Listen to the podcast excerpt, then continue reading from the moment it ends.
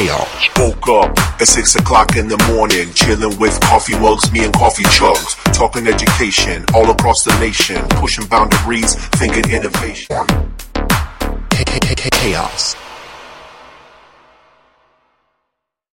Hello, everyone. How you doing? Welcome to another episode on Living on the Edge of Chaos podcast. I'm always so excited with the guest I bring on, and this guest today is. I'm so excited because it's really a topic that, if I'm going to be really transparent, I, I don't know as much about it as maybe I like. I sometimes like to think I do, and I know how important it is being in education, as well as being a, a citizen of society, as well as being a parent of children uh, growing and, and hopefully thriving um, in this world in this day and age. And and so I'm so excited for this guest because she brings just so many important perspectives that I think for a lot of us listening, we probably don't think about these topics as much as we think we should. And so I'm really, really, really excited about this because I think there's there's layers that hit upon education but more importantly, what does it mean for us as to be positive contributing humans of society and, and, some things to think about. So I'm here today with my guest uh, Lydia. So Lydia, thank you for for making time to, to, to join me on the show. You are one crazy, crazy busy person. Um, so with time zones and everything else, we've made this work. So why don't we start off and let everybody know who are you, what do you do, and what in the world do you got going on? Yeah, so I'm uh, so thank you for having me. I'm a um, privacy officer in a big pharmaceutical company, but I do not let that define me. Uh, I have a lot of um, interests. My job is my job, but uh, I'm a privacy officer by passion, let's put it this way, because I think it's really a very important uh, field. It's growing. I think privacy gets more and more traction also. More and more people mm. care about it. I hope more and more people also do not care about it. Well, we need to say that very, very honestly. Um, if you are surrounded only by like minded people, you have the impression that everybody cares about this, and then you realize, wow, there's a whole lot of people who do not.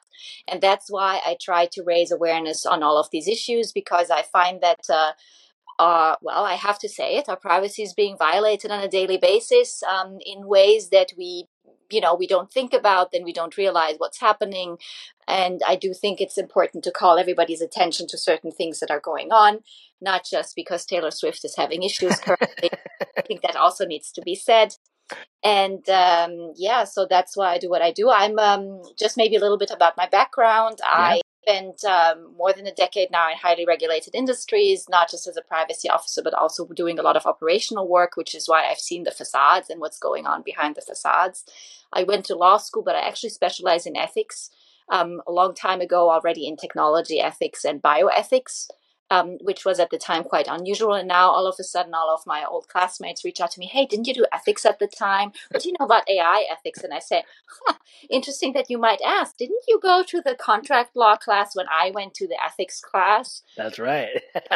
so there is a lot of that currently going on, and yeah. yeah was interested in this um, more than a decade ago already when it was when AI was not really a thing, even though it was very much a thing. Right, right. it just wasn't. It wasn't so smack dab in our in our face like like like like uh, it is now. Uh, yeah. Even though it was running just as powerfully, kind of behind the scenes, it wasn't so like forward facing.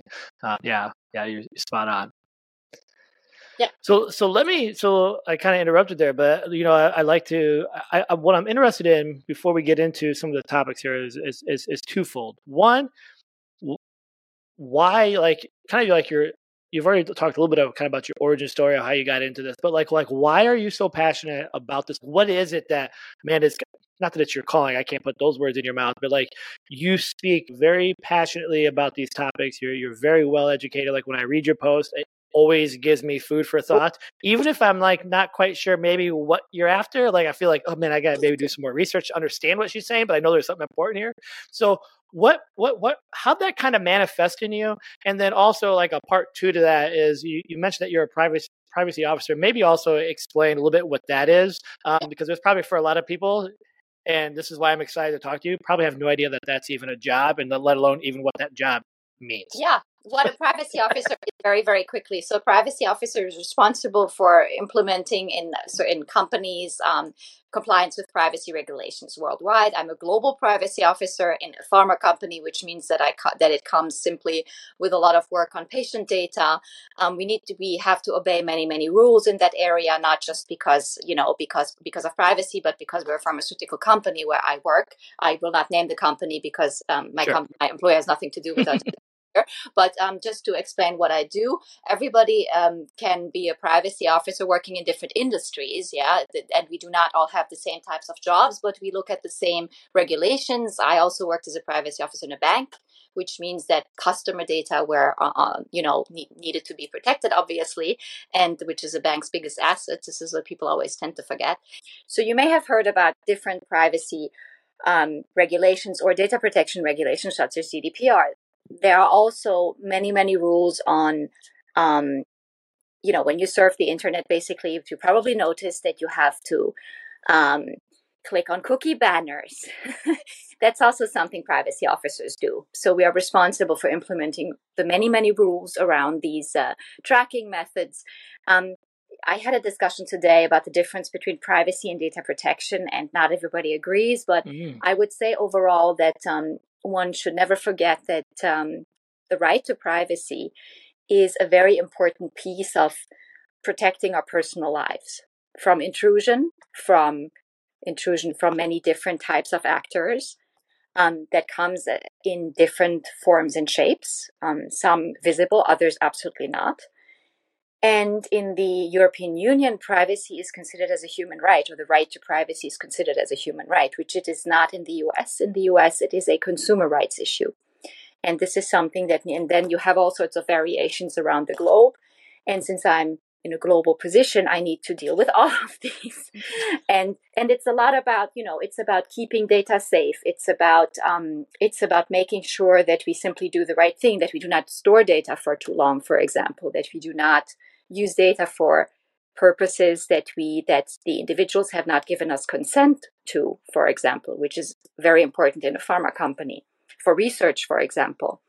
And um, yeah it's just implementing the many many rules and this is um, directly tied to concerns around you know around your privacy around people being tracked which is one of my favorite topics tracking online tracking um, so maybe we, I don't know, maybe we yeah, can, we no, can talk about that. Yeah, yeah, I do. I definitely want to. And something that, that as you were just talking through that uh, resonated with me in my head. It got me thinking about I've had this kind of conversation I don't know how many times, whether with my own parents. I know that I have actually said these words that I'm about to share. Friends, just in conversation, when you, when you talk about, uh, you know, I've got my phone here, and it, it, let's just say, like, I this actually just happened with my daughter. We were talking about something like a show she watched forever ago. We couldn't remember the name. We were describing it, and we were talking, and literally the next day, like the show popped up as a suggestion, like this idea of, of like listening in, right? And so that topic leads to to this statement here, uh, which I'm interested interested on, on on your perspective of is we go, well, I don't really care. I have nothing to hide. So what if you're tracking me, right? Right? Like like come look into my life. My life is so boring. Something along those lines that so many of us have been guilty of saying or thinking or agreeing with, but that is so not the right mindset. And I know better, and I think most of us do, but we also kind of like I don't know, we we don't know what we don't know in terms of like how to even manifest the idea of privacy or data protection. So if if I, we were to say that, or I'm saying it now to you, um, I'm sure it probably gives you shivers up and down your spine. What are yes. some things that like people should be not saying that, but what should we be be thinking about as a, instead of that? So, I I've got nothing to hide. of course, you have maybe not, not nothing criminal to hide, but I can give you a few examples if that you can use to contradict people when they come up with these arguments. So um, when we go to the bathroom, most likely we are not doing anything illegal. Do we want everybody to watch us? No. So there you go. Everybody likes their privacy to some extent. That's true. It's super, super simple. And that In makes sense. It kind of, yeah, that kind of, yeah. It's like, yeah.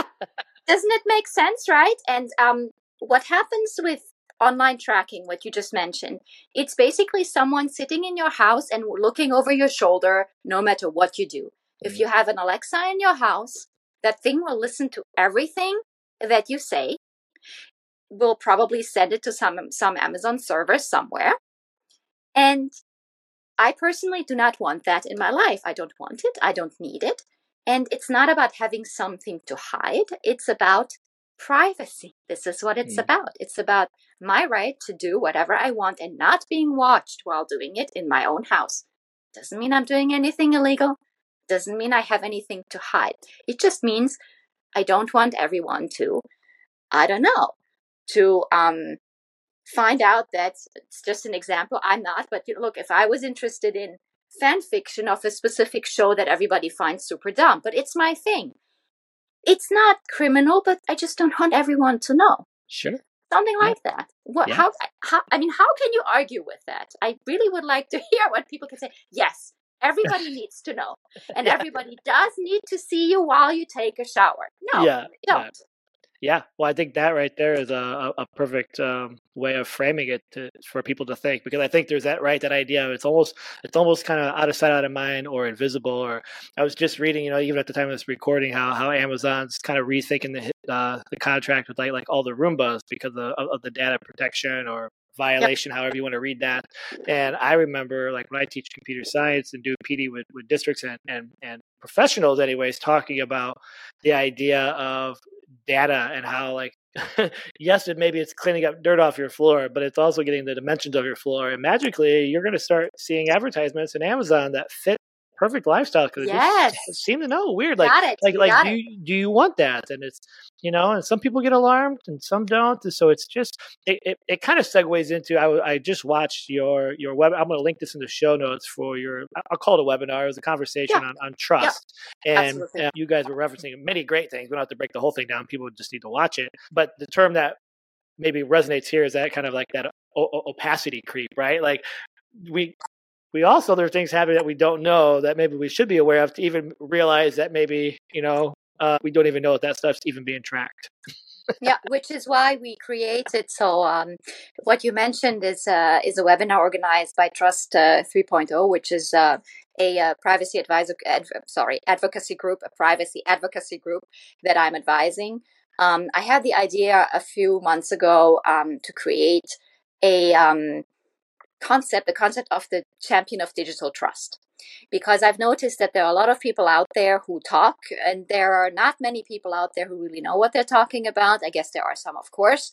Uh, maybe I should not say that, but let's put it this way there are some people I trust more than others. Mm-hmm. They can be experts in privacy law, which is my area of work. They can be experts in digital trust, which comes in many forms and shapes again. And um, we wanted to make sure that people know whom they can trust. Trust online in the digital world is a huge issue. Um, it didn't start just with the uh, with the deep fakes. It started a long time ago with the Cambridge Analytica scandal, um, and even before that, probably. I um, was listening for, to a um, to an audiobook about the British Royal. The belief that a judge had probably more than a decade ago that ah if it's on the internet, it's very unlikely that people would believe what is on the internet. That must have the statement must have been made about 15 years ago. Yeah. Mm. Um, today, uh, the author of this book said it. This seems just like cruel irony. Yeah, because uh, the internet today is one of our main sources of information, and therefore we should ideally be able to trust it. But I do not know how many people currently really trust whatever they read on the internet. Um, what can we trust? What sources are there that we can that we can uh, you know um, that we can rely upon. There aren't that many in my opinion. There are many many sources we certainly should not be trusting and we also need to keep a critical mind. That's why trust 3.0 was created. And um, yeah and in our webinar we simply talked about the current issues that we're seeing and i do think it's very important that people listen to it because we talked about um, about targeted advertising about ai also a little bit.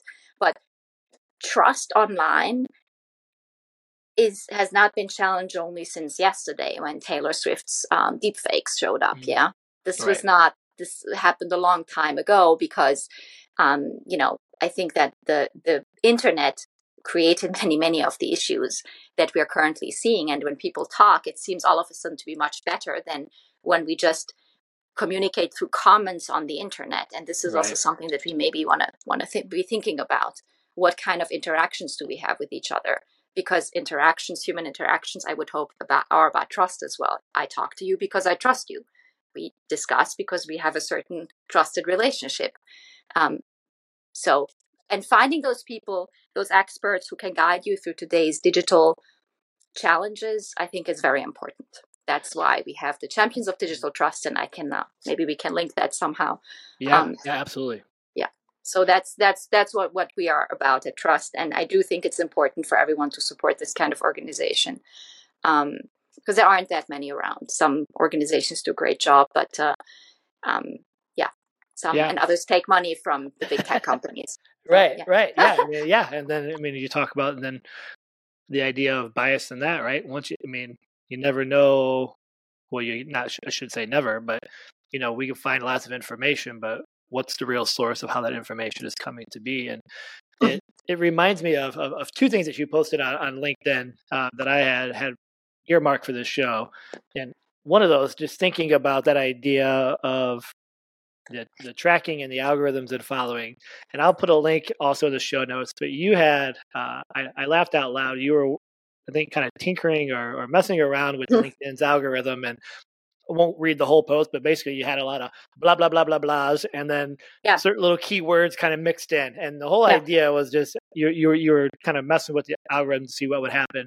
You know, there's a ton of comments on there. I'm curious, you know, as you did that, did did you see any, any ramifications from it? Because I think it speaks to kind of this bigger ecosystem that we're talking yep. about, right? Where I talk about yep. my my daughter talking about this show we couldn't remember the name of, and it magically shows up on one of her, you know, apps on her phone literally today. Um, this stuff happens time and time again, and yep. you did that with some, you know, words, AI, Open AI, Elon Musk, keywords like that. So, what came with that? Because I think that's also a perfect another example of that kind of eyes over our shoulder, so to speak. Yes, exactly. So, um, I mean, the, the LinkedIn algorithms are notorious for being absolutely terrible. LinkedIn uh, fired many of their content uh, contributors, I believe, last year. Now they need to come up with new solutions. And um, I have nothing against the platform per se, but I would like to not having uh, to see these uh, collaborative articles. For example, I have the impression that LinkedIn is supposed to help people find jobs, and I'm not convinced that they're doing such a great job. I just did by, you know, um, some some keyword searches that it gives you terrible suggestions mm-hmm. and then i wanted to see hmm is the algorithm really that bad and actually people loved the whole you know my my post went kind of viral i was embarrassed because it was a crap post it was it didn't add any kind of value to anything. There was nothing in the post except, as you said, blah blah blah, certain keywords. Davos, Sam Altman. I think um, Godfather of AI is a good yeah, one because yeah. there seem to be many of those around. Everybody, everybody is a Godfather of they AI. Are, yes. Um, there is no Godmother, but a lot of Godfathers. um, isn't that strange? Shocking, and, isn't it? Yeah. yeah. it's not surprising. Yeah. Um, and uh, yeah, that post got a lot of views. And at the end, I kind of apologized to people. I said, I'm sorry, but that many, many people came to the conclusion that one, LinkedIn does not have good, you know, content quality moderation of some kind. I, the algorithms do not select quality content. I've seen a lot of shadow banning um, which I find very concerning. Mm-hmm. I had um, the same day posted something that I believed was important. It was about um, generative AI being used for military applications. Mm. Now, no matter what you think about the military, or this is not what this was about, but it is an important information, I believe, to the public that certain technologies are being used in the military. Right. Because the technology itself, you know, there has been a, quite a bit of debate whether, you know, um, certain you know for example, generative AI are really is really that safe and and should it really be trusted? This comes down to trust again. So I thought that that was important, an important post, and that post got maybe a thousand four hundred views, or I guess they don't call them views; they call them impressions. Whereas the um, blah blah blah post got um, I think uh, more than sixty thousand probably. So what the hell? Right right? Well i think it i think it called out to a lot of people you know that use that space whether that's for good for bad for jobs or learning. I, I find it interesting. I don't know how it happened in my personal life. I went from having a linkedin never going to it never using it never really kind of doing much with it but i had it like i was always kind of told i mm-hmm. needed it for jobs. And i spent a lot of time on other platforms and maybe it's just the way of of events of how things unfold on other platforms. But now I find myself living and breathing more in LinkedIn than any other platform, and I don't really know how that shift happened uh, when it happened. But it's been a been a fascinating transition for me like as i start to like process through stuff i'm like man like I'm, I'm living and breathing on this place and you know two years ago i maybe spent 20 minutes on it total in a year i just knew i kind of maybe needed to have it and so it's been a, a fascinating shift i think in, in, in, usage for a lot of folks as well but you can kind of get caught into a, a vacuum portal of like anything, right? Of people that all think the same way. Uh, Do you know what I think about that? I think that LinkedIn is actually a great platform to connect with people. I've met many friends on LinkedIn. I've yeah. really had great discussions, but this is the thing. It's about the people. Notice yeah. here, people. It's not about the algorithms. None of the, I really have to say that none of the LinkedIn functionalities that LinkedIn is currently pushing is keeping me on that platform. Right. What is keeping me there are the people, people like you, people yeah. like, you know, all of all of the people I interact with on a regular basis so it's about the people. Yeah. And I think LinkedIn should really, like many, many other platforms, put people back in the center. Yeah. This is also, um, you know, um, you mentioned the the enshittification. I'm sorry, maybe yes, it's yes, early yes. to talk to that, but yes. maybe we can just jump to that because let's do it. Yeah, because um, Cory Doctorow, who um, came up with this concept, um, said that um, you know he talked about platform decay about the platforms you know at the beginning they were great and then they're getting getting substantially worse and he talks about restoring power to the users and i think that this is also an element that should be contributing to trust on a platform mm. if i know that there are valuable people on this platform i will be willing to engage with it but LinkedIn is currently really, really, really not building that trust. I hate those collaborative articles. I think, I don't know if you saw it, but I did. indeed, I like to mess around with the algorithms a little bit and just see what happens. Right. And, um, you know, I just added some, it's, it was actually not random. I on purpose added in there because many of the articles, first of all, the contributions are awful. Um, I'm even wondering if they're maybe written by bots. Some of them, either they are really not experts or just really bad.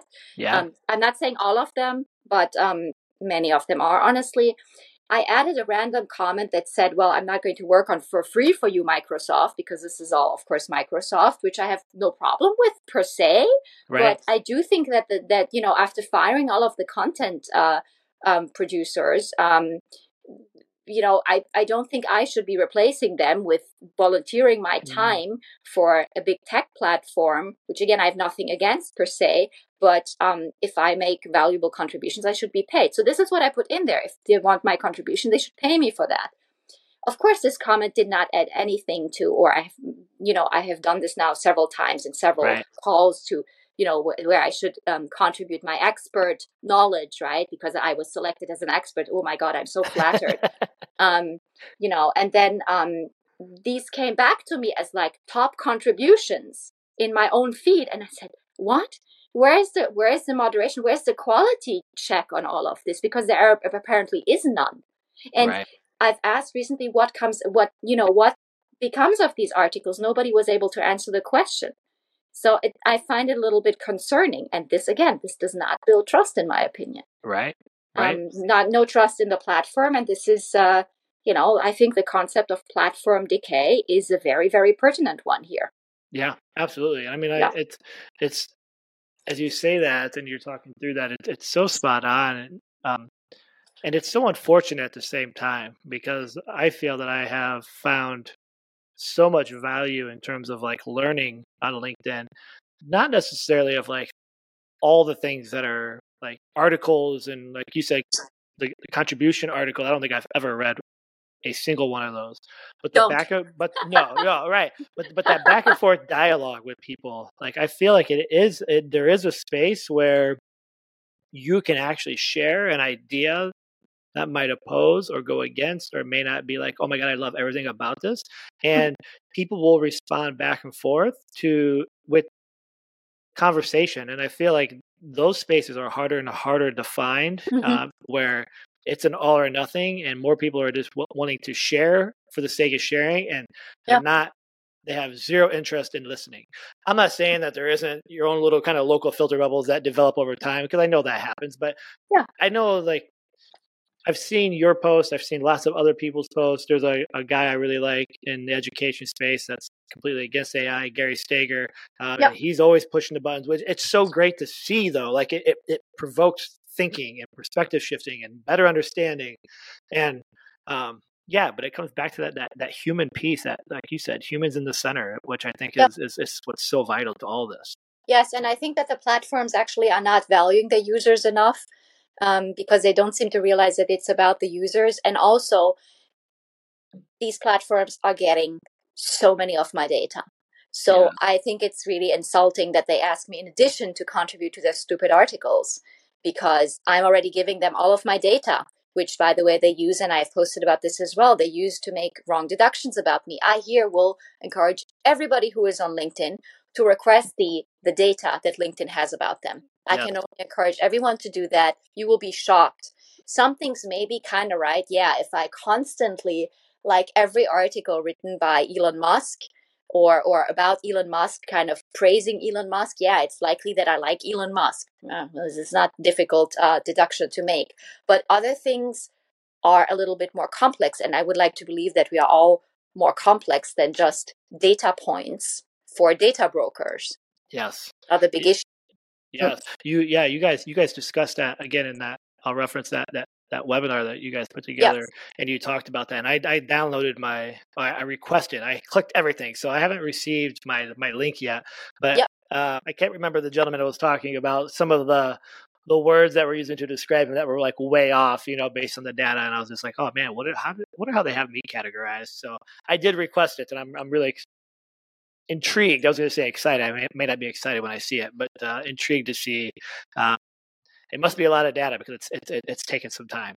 yeah, yeah, it is. It is, and and it's mostly it's mostly wrong deductions, which you know when you see some of the feed that is being pushed towards you. Um, and by the way, of course, um, when we talk about dialogue and trust, we cannot just be engaging with people with whom we hundred percent agree.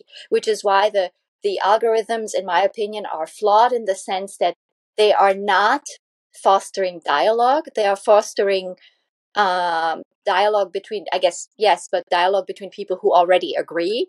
And how can we advance as a society with, that is so, um, you know, split into several camps? I have to say, how can we advance as a society when everybody just sees the stuff that they are agreeing with and interested in? Mm. Especially mm. in elect in an election year, and it's not just in the U.S. There will be more than 60 elections around the globe, I believe. I don't know if this number is correct, but I believe it's something along those lines in many other countries.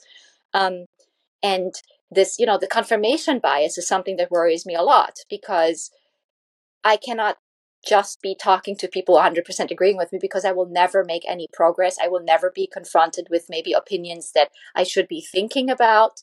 Um, and this willingness to just accept that I may be wrong and the other person may be right, which is, by the way, what a dialogue is about. There is no dialogue if you can just, if you can't admit for even a second that the other person may be right, not because, you know, because um, they are smarter or anything, just because, you know, we can all make mistakes and we can all be wrong. Yeah. And this is very important. And they're the algorithms that push only content to you that you know already about or are kind of interested in how will you ever get to broaden your mind? I find yeah. that concerning. I like to broaden my mind and, you know, talk. I like talking to people with whom I profoundly disagree. It's yeah. fun.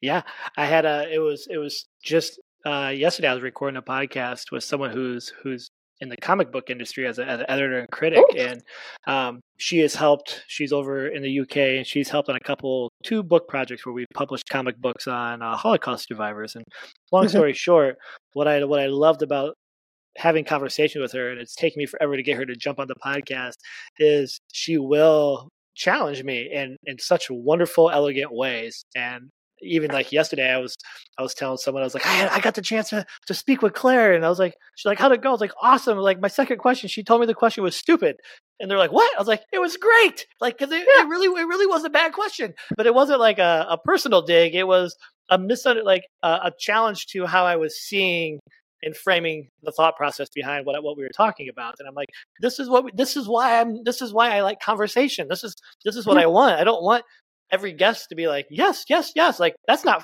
like I, I, don't want confrontation all the time either but this idea where we can push and pull to to to gain better understanding and you know as you were talking it it it, it bring, resonates back to like when I first connected with you on LinkedIn. It was it was through a, a mutual contact, Laura Miller, who was doing a lot of stuff on ethics, and you and I started to have back and forth discussion on. At that time, it's still a hot topic, but like anything, it, moves on of, of, book banning in the state where I live in, mm-hmm. Iowa.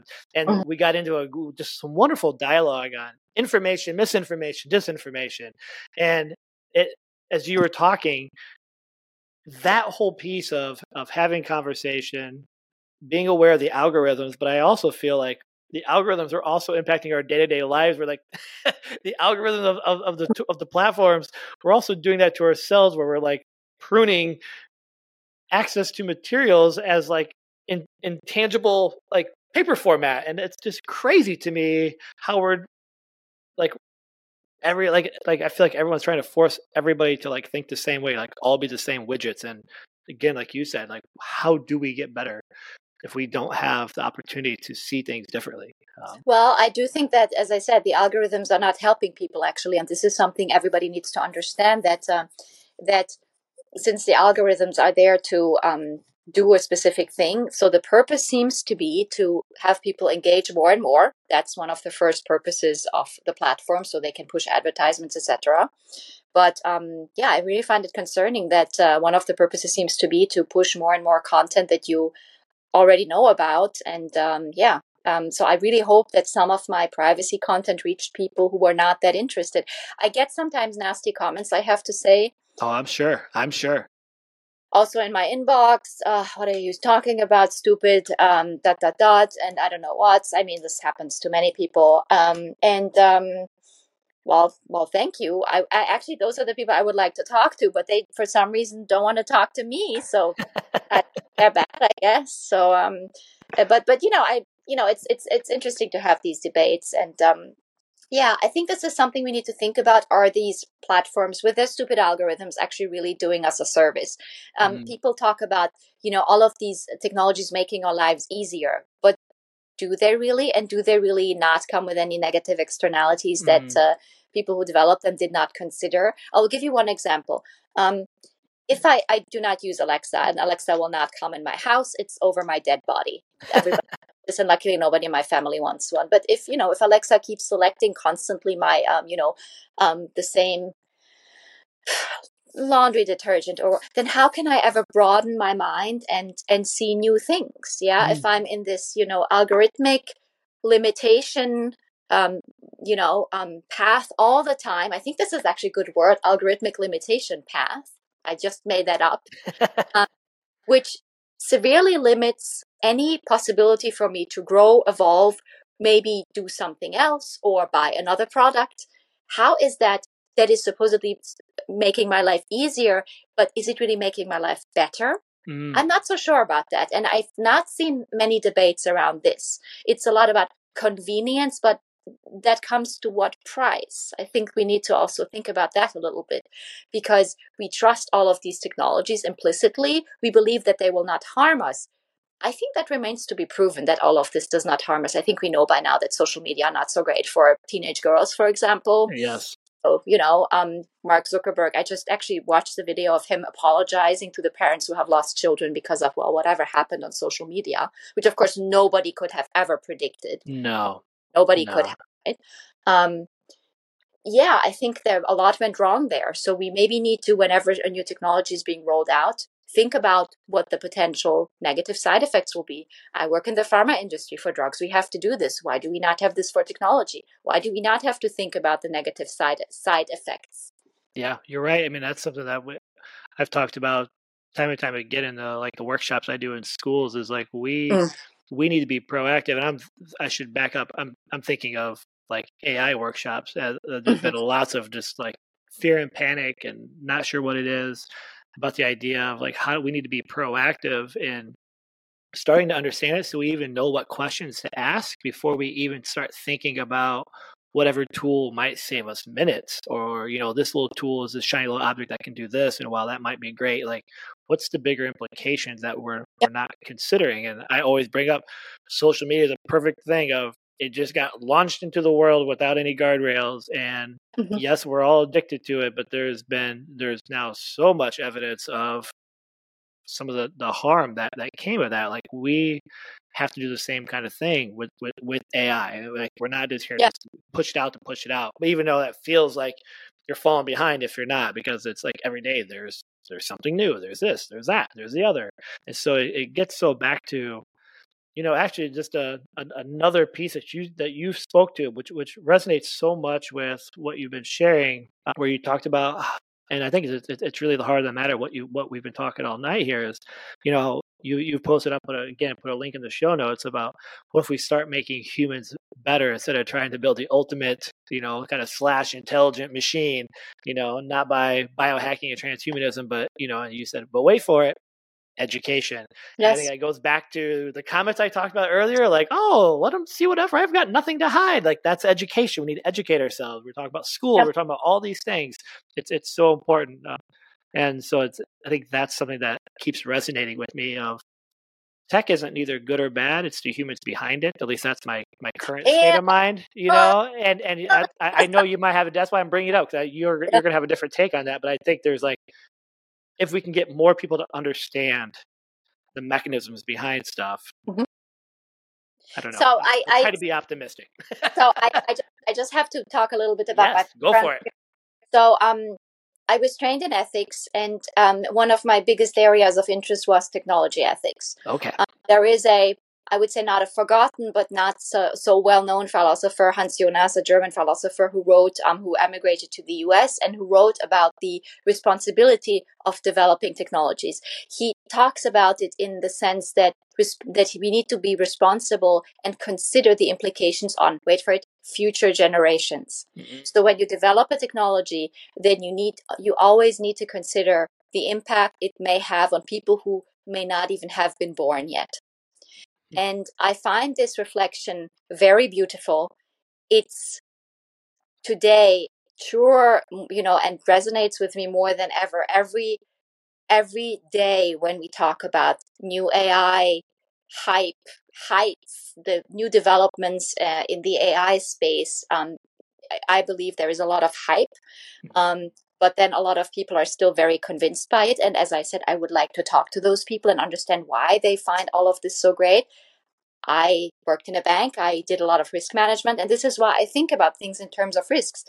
I have an ethics background which is why i have to think about potential ethical implications. And i can tell you that um, uh, many engineers are currently not trained to see all that. They are trained to develop cool technology i'm totally on board with cool technology but I think we forget about potential consequences. This is where, you know, actually philosophers, yes, we need to read them again. We also should not shun all of the sociologists who keep warning us about negative effects of certain things.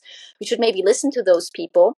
And um, whenever technology is being developed, yes, we should consider the impact and effect it will have on future generations, people who may not even have been born yet.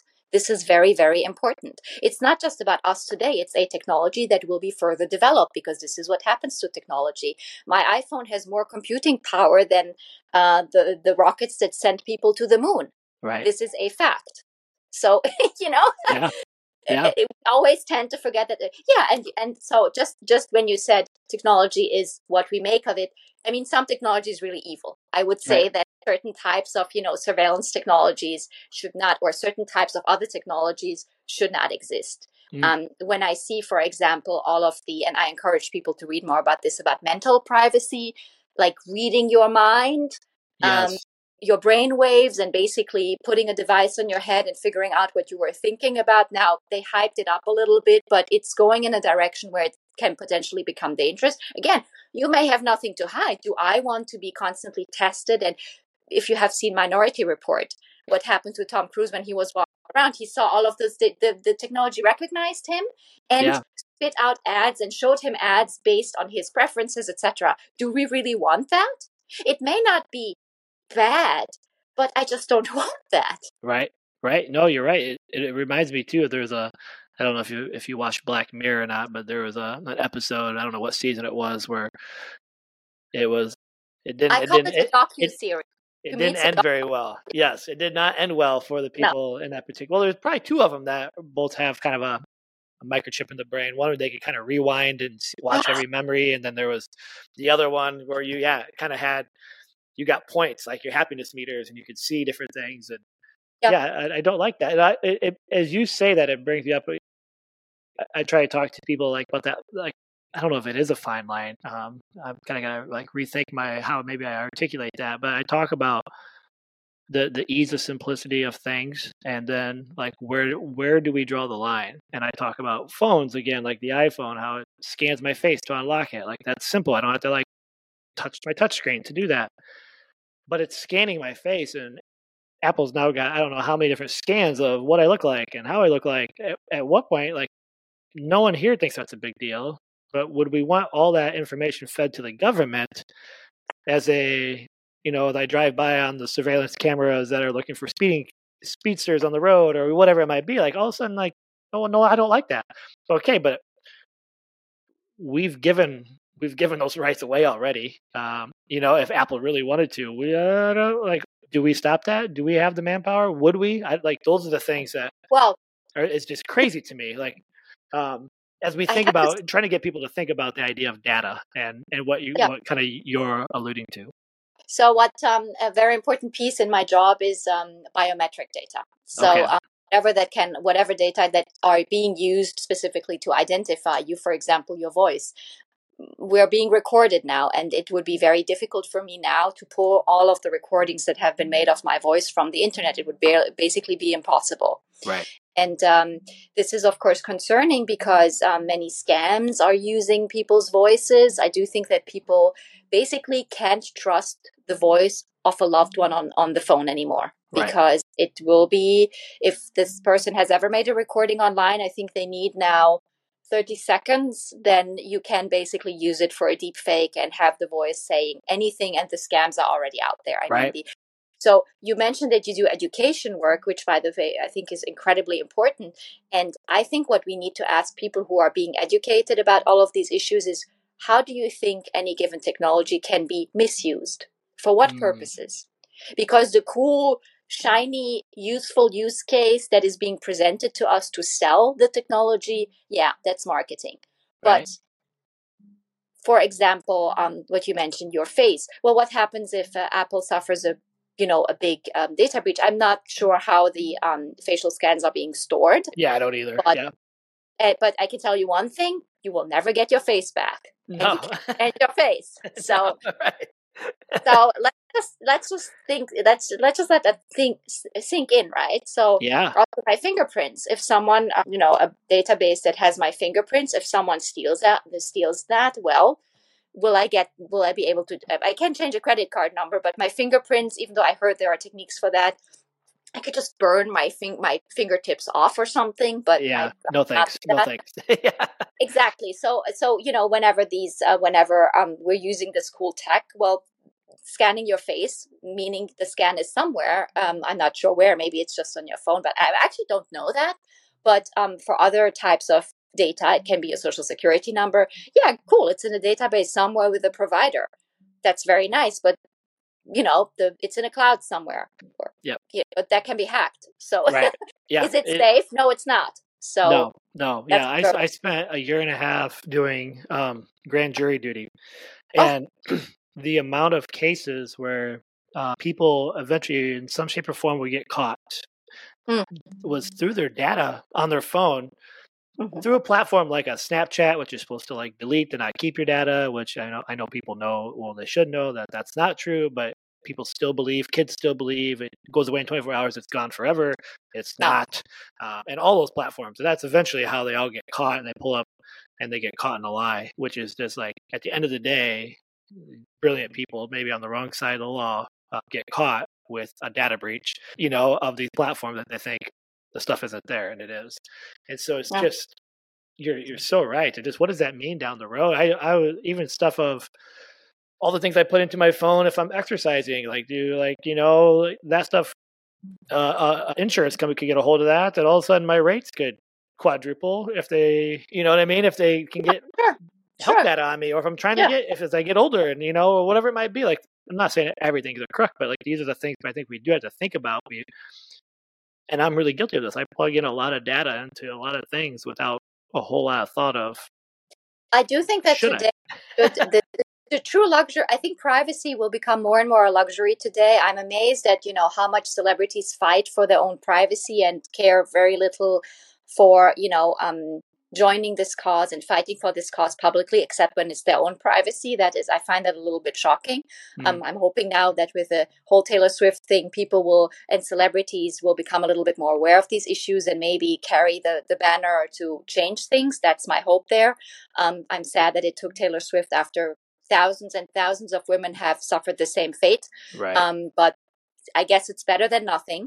Um, but when when it comes to technology, I just think we need to be careful and um, yeah, and distrust the hype a little bit because there's a lot of hype out there, and I'm not seeing um, much. And I think people need to need to know this. I'm not seeing much desire from the big tech companies. I um, you know they're called the magnificent seven which i think is just oh, why magnificent? the term is way too positive.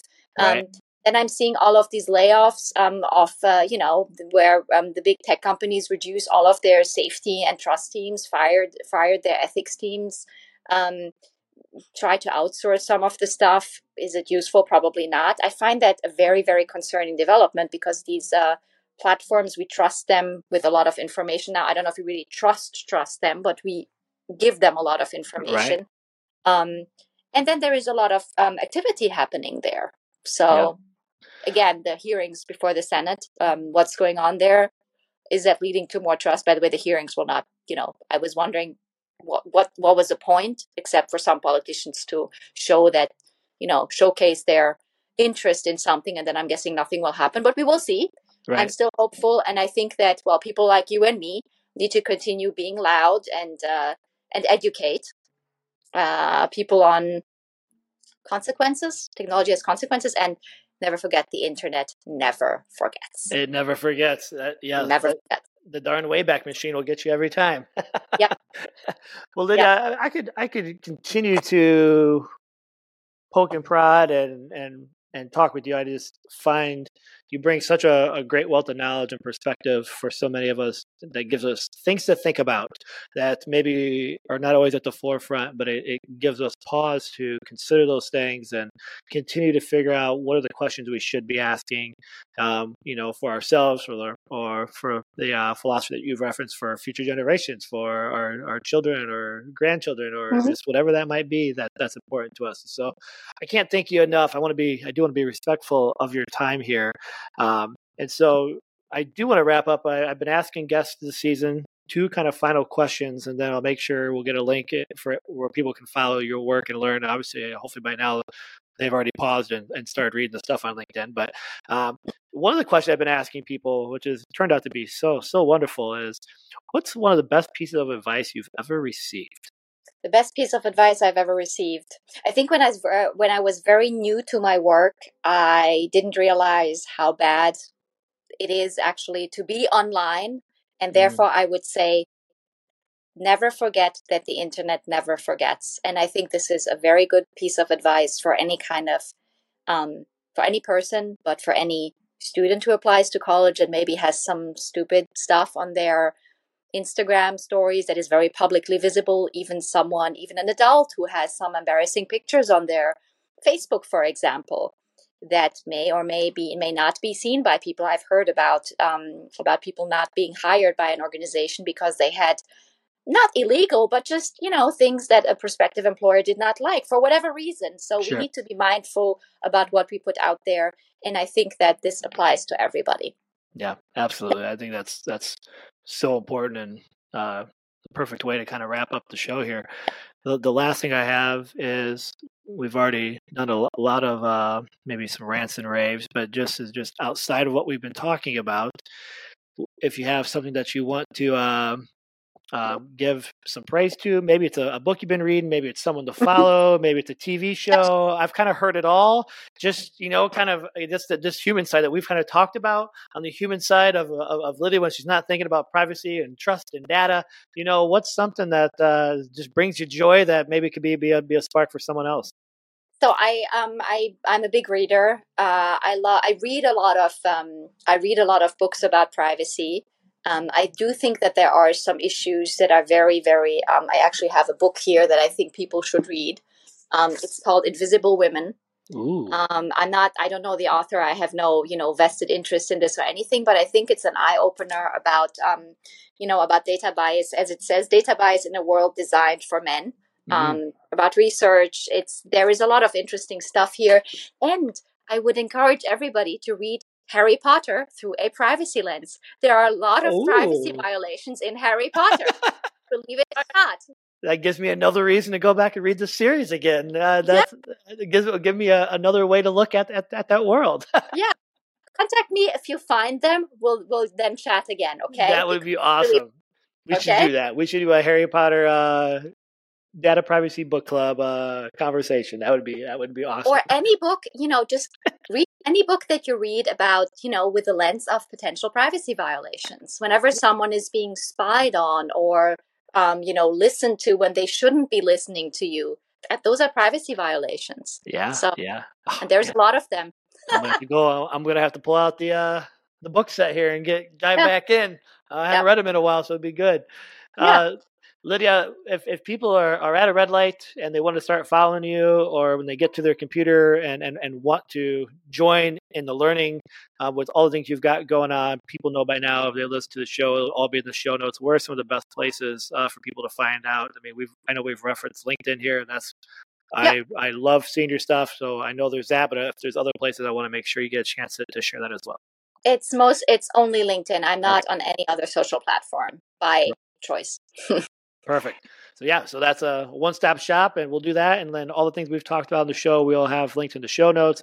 Definitely encourage people to watch that webinar and, and, and follow along. And, and that that group of people that trust are 3.0 mm, Trust Yeah, abs- 3.0 is Yeah.